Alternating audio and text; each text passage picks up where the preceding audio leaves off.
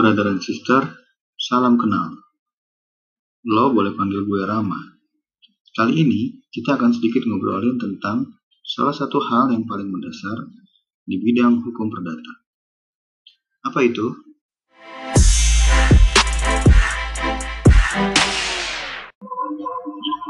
Oke, kalian ada yang pernah dengar tentang perikatan? Atau hukum perikatan? Yes, kali ini kita akan membahas tentang hukum perikatan. Nah, apa sih perikatan dan hukum perikatan itu? Oke, ada beberapa hal yang menjadi pokok yang akan kita diskusikan dan kita obrolin berhubungan dengan hukum perikatan. Yang pertama jelas tentang peristilahan hukum perikatan itu sendiri dan juga mungkin beberapa contoh pengertian-pengertiannya ya. Kemudian selanjutnya adalah mengenai sistem perikatan. Selanjutnya adalah subjek perikatan. Selanjutnya lagi adalah objek prestasi. Kemudian syarat prestasi, pelaksanaan prestasi, syarat subjektif dan syarat objektif. Selanjutnya adalah asas-asas hukum perikatan dan juga sumber perikatan. Kemudian jenis perikatan menurut doktrin. Dan yang terakhir adalah jenis perikatan menurut undang-undang. Oke, kira-kira itu sih uh, outline hal-hal yang akan kita diskusikan kali ini.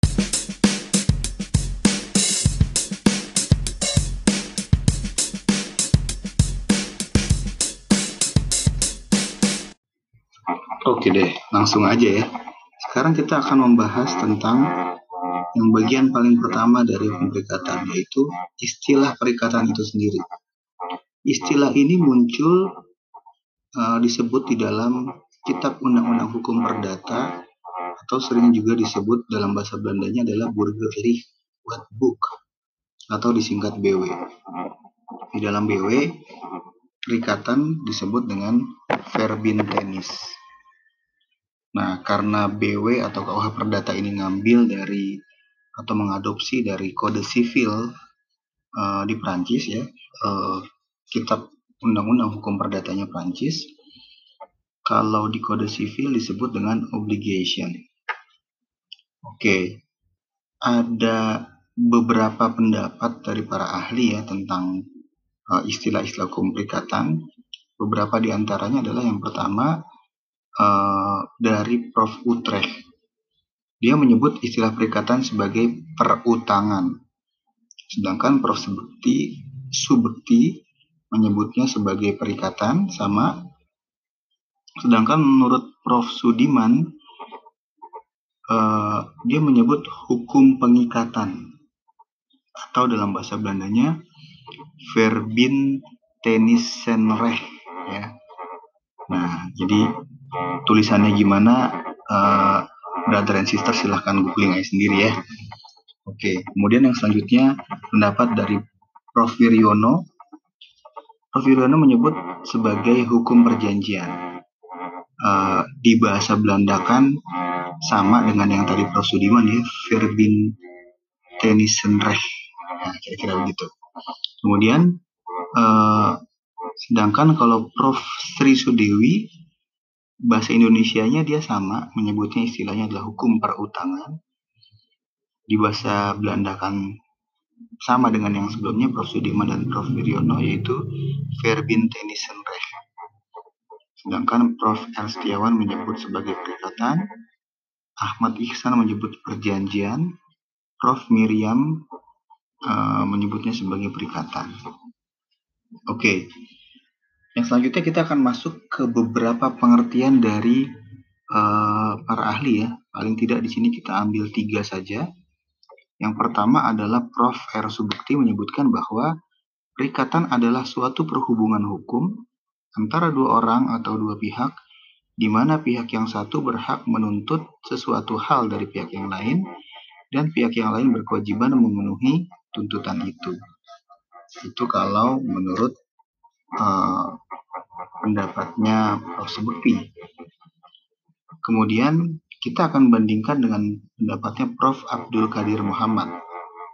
Nah, bisa jadi ada hal-hal yang ada benang merahnya.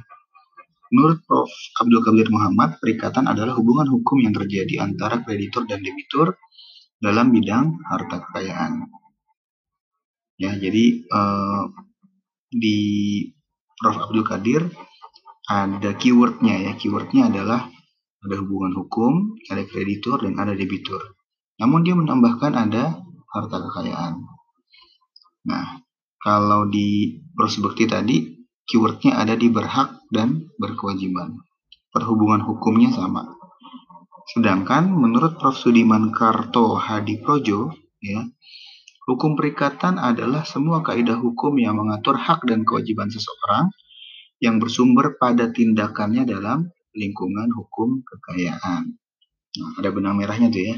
Prof. Sudiman menyebutkan lingkungan hukum kekayaan, Prof. Abdul Qadir menyebutkan bidang harta kekayaan gitu ya masih ada benang merahnya nah dari situ kita bisa uh, paling tidak kita bisa mapping ya apa saja sih yang ada di perikatan ya kalau kita mapping paling tidak ada minimal ada empat hal ya yang pertama adalah adanya prestasi prestasi itu bisa berupa hak bisa berupa kewajiban pemenuhan atas prestasi.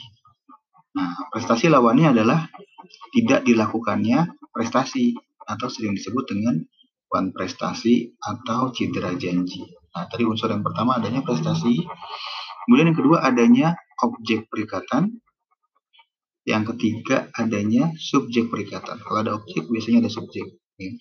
Dan yang keempat adalah eh, adanya tuntutan akan sesuatu atau uh, adanya salah satu pihak yang menuntut sesuatu. Jadi ada empat unsurnya kalau kita mapping Pertama prestasi, kedua objek perikatan, ketiga subjek perikatan yang dan yang keempat adalah menuntut sesuatu.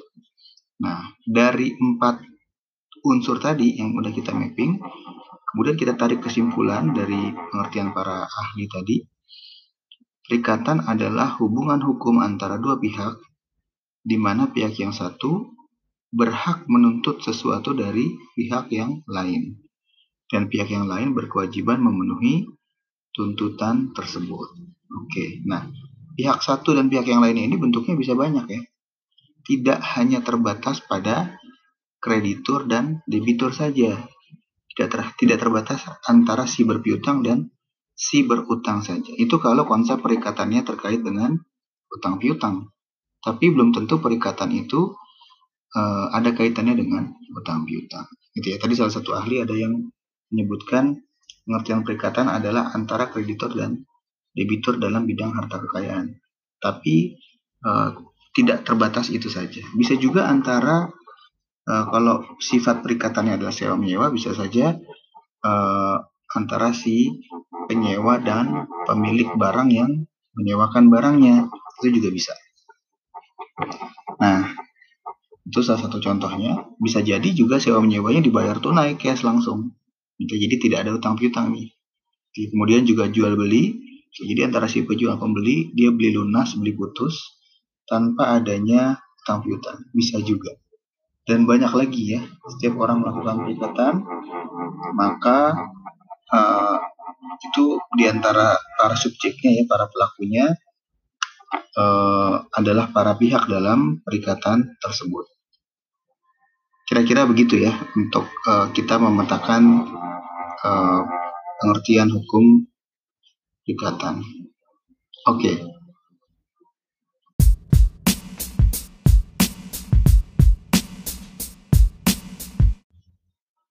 Oke, sekarang kita akan masuk ke bagian yang selanjutnya yaitu tentang sistem perikatan.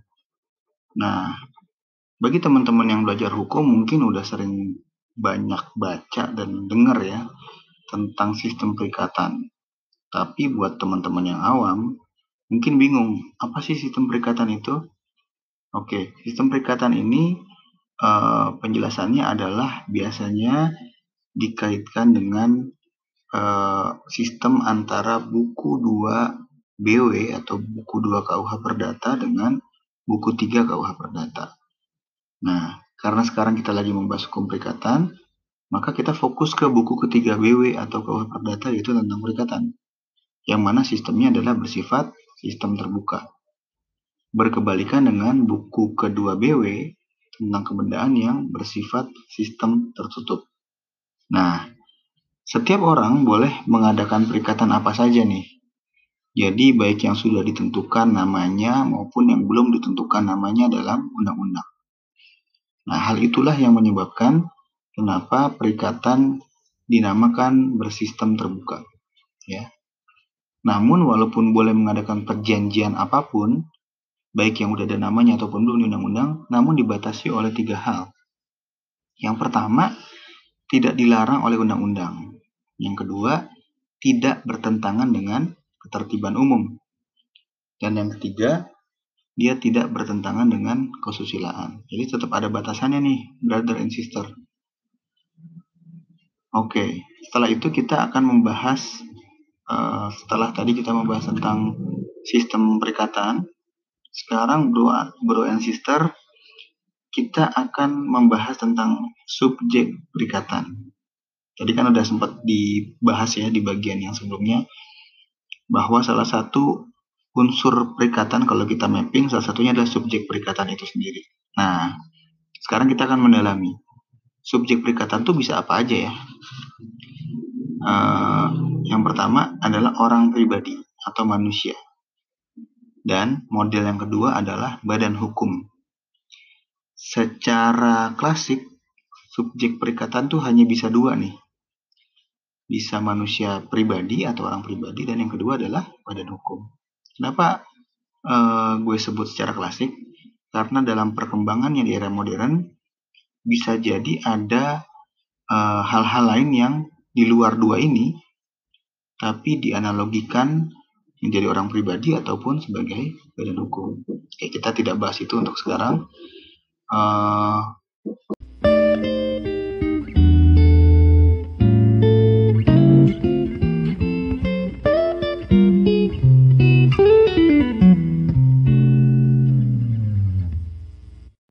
Oke deh, sekarang kita akan langsung aja fokus untuk membahas pelaku perikatan uh, berupa uh, orang pribadi atau manusia pribadi dan badan hukum. Kita akan fokus ke situ. Nah, pelaku perikatan dengan dua model ini itu ada beberapa ini ada beberapa contoh uh, kasusnya. Oke, yang pertama dalam hubungan jual beli subjek perikatannya ya kalau dalam hubungan jual beli utang piutang itu biasanya dapat berstatus kreditor dan debitor. Ini kalau timbul utang dalam jual belinya ya makanya bisa jual beli bisa utang piutang. Tapi kalau jual belinya dibayar cash lunas maka statusnya bukan kreditor dan debitur tapi uh, hanya berstatus penjual dan pembeli saja. Nah, di mana terjadi perikatannya kalau hanya pembeli penjual dan beli yang penjual dan pembeli yang uh, tidak ada utang di sana, hanya beli putus saja, maka perikatannya terjadi ketika menentukan harga berapa, dapat barang dengan kualitas seberapa, dengan kuantiti dan kualitas seperti apa. Nah, itu yang contoh yang paling sederhananya. Kemudian model yang kedua adalah dalam hubungan kerja. Dalam hubungan kerja, para subjek perikatan tadi, pelaku perikatannya nih dapat berstatus pemberi kerja dan pekerja. Ini hubungan kerja dalam konteks ketenaga kerjaan, ya bukan dalam konteks uh, pekerjaan bisnis. Ya beda nih status pemberi kerja dan pekerja konteksnya adalah ketenaga kerjaan. Kemudian yang selanjutnya skemanya adalah dalam hubungan pewarisan. Dalam hubungan waris, maka uh, pelaku perikatannya dapat berstatus sebagai pewaris dan ahli waris. Oke. Okay. Kemudian dalam hubungan perwasiatan dapat berstatus sebagai pemberi wasiat dan penerima wasiat. Nah, perikatannya akan timbul di situ. Oke, itu tadi uh, beberapa model uh, subjek-subjek perikatan yang timbul dari beberapa skema, skema jual beli, utang piutang, hubungan kerja dalam konteks ketenaga kerjaan, hubungan pewarisan, dan hubungan perwasiatan. Nah, kemudian masih membahas tentang subjek perikatan juga. Uh, di sini biasanya akan sering dibahas yang tentang kreditor dan debitur ya. Walaupun uh, belum tentu konteksnya adalah utang piutang, tapi kita akan coba menyoroti yang tentang kreditor dan debitur ini. Yang pertama, kreditor itu berhak atas prestasi. Prestasinya apa? Yaitu dia mempunyai tuntutan atas semua kekayaan debitur. Nah, ini disebutkan di dalam pasal 1131 KUH Perdata sebagai jaminan umum. Gitu ya, mempunyai tuntutan atas semua kekayaan debitur. Kenapa? Untuk apa? Mungkin utangnya nggak seberapa, utangnya debitur ke kreditur. Kok kreditur berhak atas prestasi dan mempunyai tuntutan atas semua kekayaan debitur? Nah, ini dalam konteks bahwa semua benda milik debitur, baik bergerak maupun tidak bergerak, baik yang sudah ada maupun yang akan ada, menjadi jaminan. Jadi konteksnya jaminan nih. Menjadi jaminan untuk semua perikatan yang dibuat oleh para pihak. Dalam konteks ini adalah antara kreditor dan debitur. Jadi menjadi jaminan umum. Nah, sedangkan di sisi lain, debiturnya berkewajiban untuk memenuhi prestasi dan juga menjamin pemenuhan prestasi. Jadi ada dua hal yang wajib dipenuhi oleh debitur. Yang pertama, memenuhi prestasinya tadi, dan yang kedua adalah menjamin pemenuhan atas prestasi.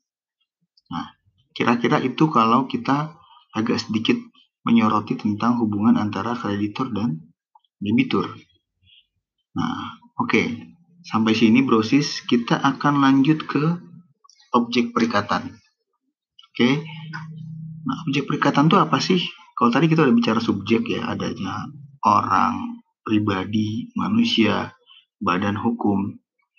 Uh, itu mereka adalah pelaku perikatan atau subjek perikatan. Sekarang kita akan masuk ke objek.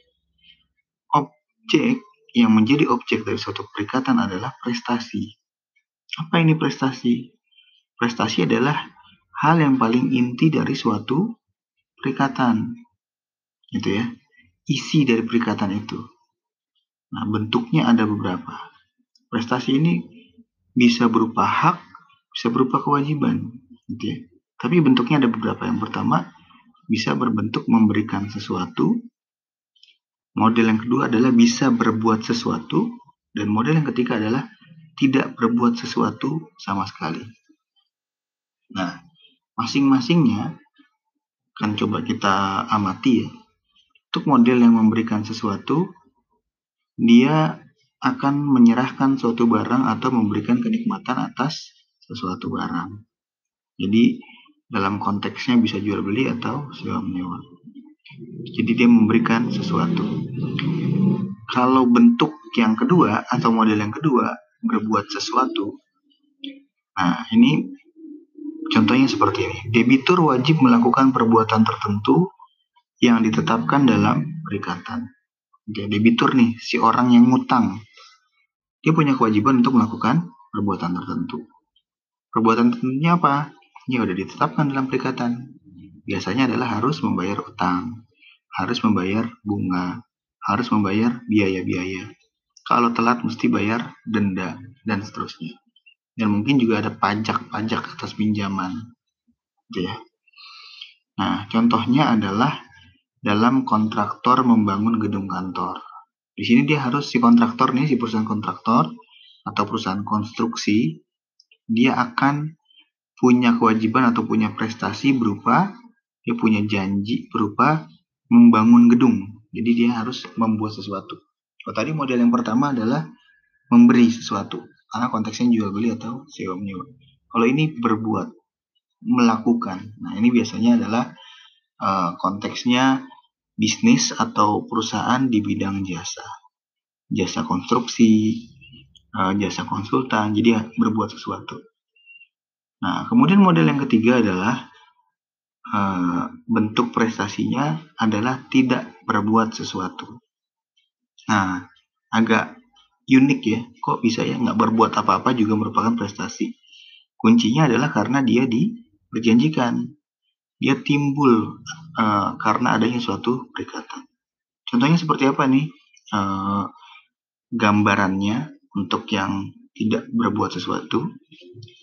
Nah, gambarannya adalah misalnya debitur tidak melakukan perbuatan yang telah, telah disepakati dalam perikatan. Dia tidak berbuat sesuatu nih. Nah, jadi contohnya misalkan uh, karena hal-hal tertentu maka di perjanjian disebutkan salah satu pihaknya diminta untuk tidak berbuat sesuatu. Contoh misalkan kalau konteksnya adalah jual beli, maka bisa jadi ada uh, perjanjian lagi yang bersifat perjanjian eksklusivitas. Jadi misalkan si produsen hanya menjual produk-produknya ke satu distributor saja, eksklusif. Jadi dia punya eksklusif.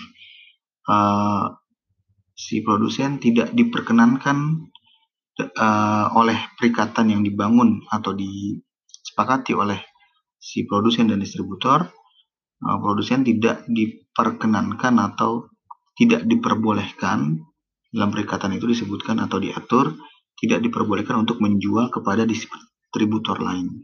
Jadi distributornya di sini mempunyai hak eksklusif. Nah, jadi prestasinya adalah untuk tidak menjual ke pihak lain disebut ini modelnya adalah tidak berbuat sesuatu. Oke okay guys, kalau tadi kita membahas tentang objek perikatan, sekarang kita akan masuk ke syarat prestasi. Kalau objek perikatan adalah prestasi, nah sekarang syarat prestasinya itu apa? Gitu ya.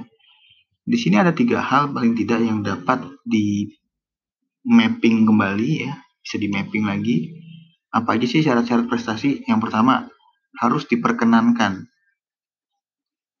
Nah, ini maksudnya apa sih diperkenankan? Karena kedua belah pihak tadi melakukan perikatan atau perjanjian bahasa lainnya ya. Mungkin di next kesempatan kita akan membahas tentang perjanjian.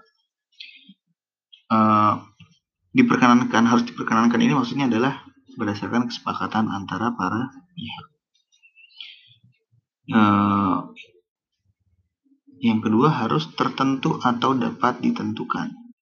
Dan yang ketiga harus mungkin untuk dilakukan. Sekarang kita akan telah satu persatu. Untuk yang harus diperkenankan, dia tidak boleh bertentangan dengan undang-undang. Tidak eh, tidak boleh juga bertentangan dengan ketertiban dan kesusilaan. Itu diatur di dalam KUH Perdata. Kemudian untuk yang harus tertentu dan dapat ditentukan adalah harus terang dan jelas. Hak dan kewajiban atau prestasi itu seperti apa. Sedangkan yang harus mungkin dilakukan adalah mungkin dilaksanakan menurut kemampuan manusia. Jika secara objektif tidak dapat dilaksanakan, tidak akan timbul suatu dekatan.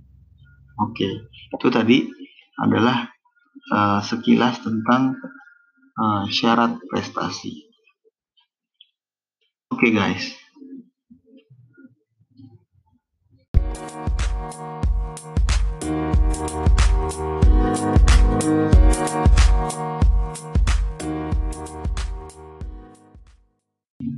Oke okay guys, segitu dulu ngobrol-ngobrol kita kali ini tentang hukum. Terima kasih udah dengerin. Uh, sampai ketemu di ngobrol-ngobrol kita yang selanjutnya. Salam kreatif, milenial legal. Thank you for listening. See you.